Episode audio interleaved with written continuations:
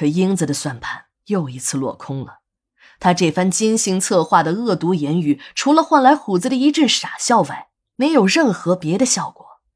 时间长了，英子便无计可施了，心想：你愿意跟着，那就跟着吧，反正不管怎么说，自己都不能害了人家。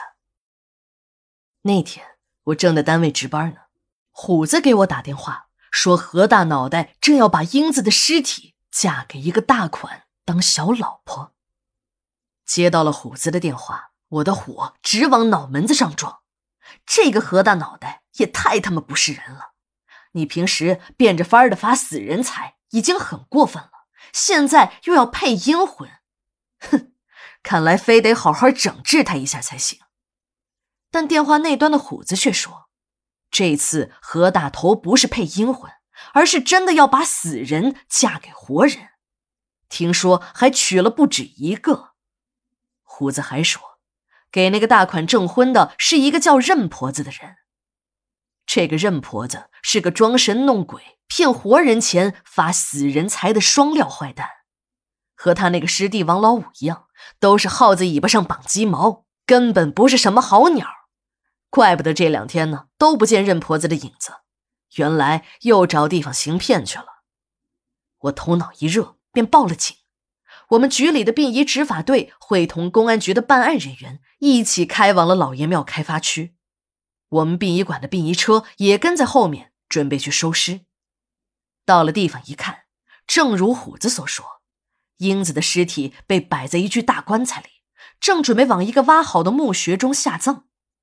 奇怪的是，执法人员的到来并没有引起现场发丧人员的任何慌乱，吹鼓手们只是稍微停顿了一下。便又开始吹吹打打起来。我看见虎子离着老远的在向墓地的方向张望，看见执法人员来之后，又紧张的离去了。办案人员赶紧上去交涉。不一会儿，几个办案人员又回到了执法车边，几个人还在一起小声的商量着什么。正在这时，一个戴着金丝眼镜、文质彬彬的中年男子走了过来。神态自若的和那些办案人员打着招呼，看来他们之间都很熟悉。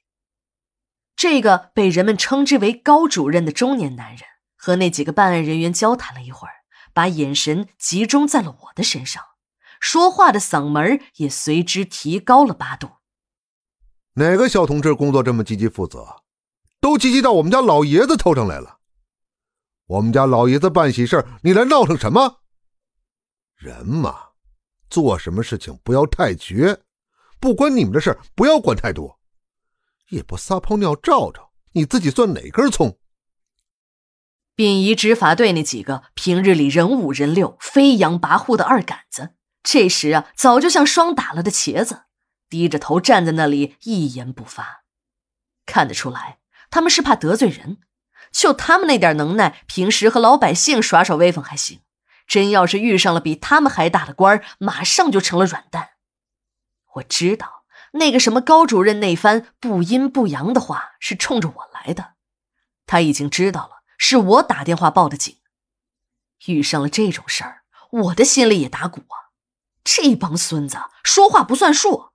我在向执法队报告的时候，他们口口声声说如果报警便以执法队的名义，还说一定要保护我这个举报人。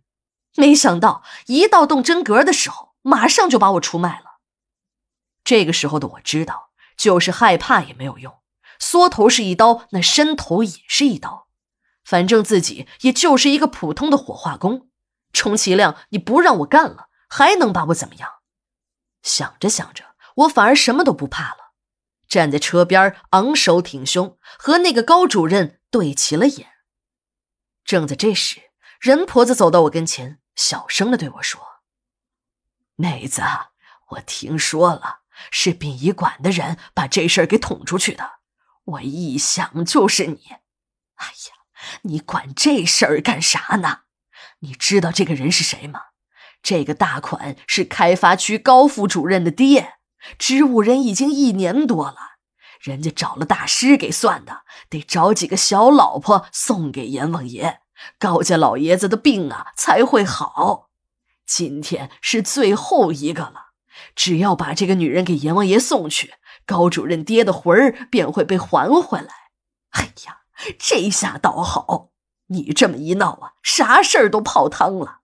高主任不会饶了你，你还不赶紧去跟高主任道个歉，再跟执法人员说一声，说你自己呀精神病犯了，刚才报警都是胡说八道，说不定高主任会宽宏大量，不和你一般计较呢。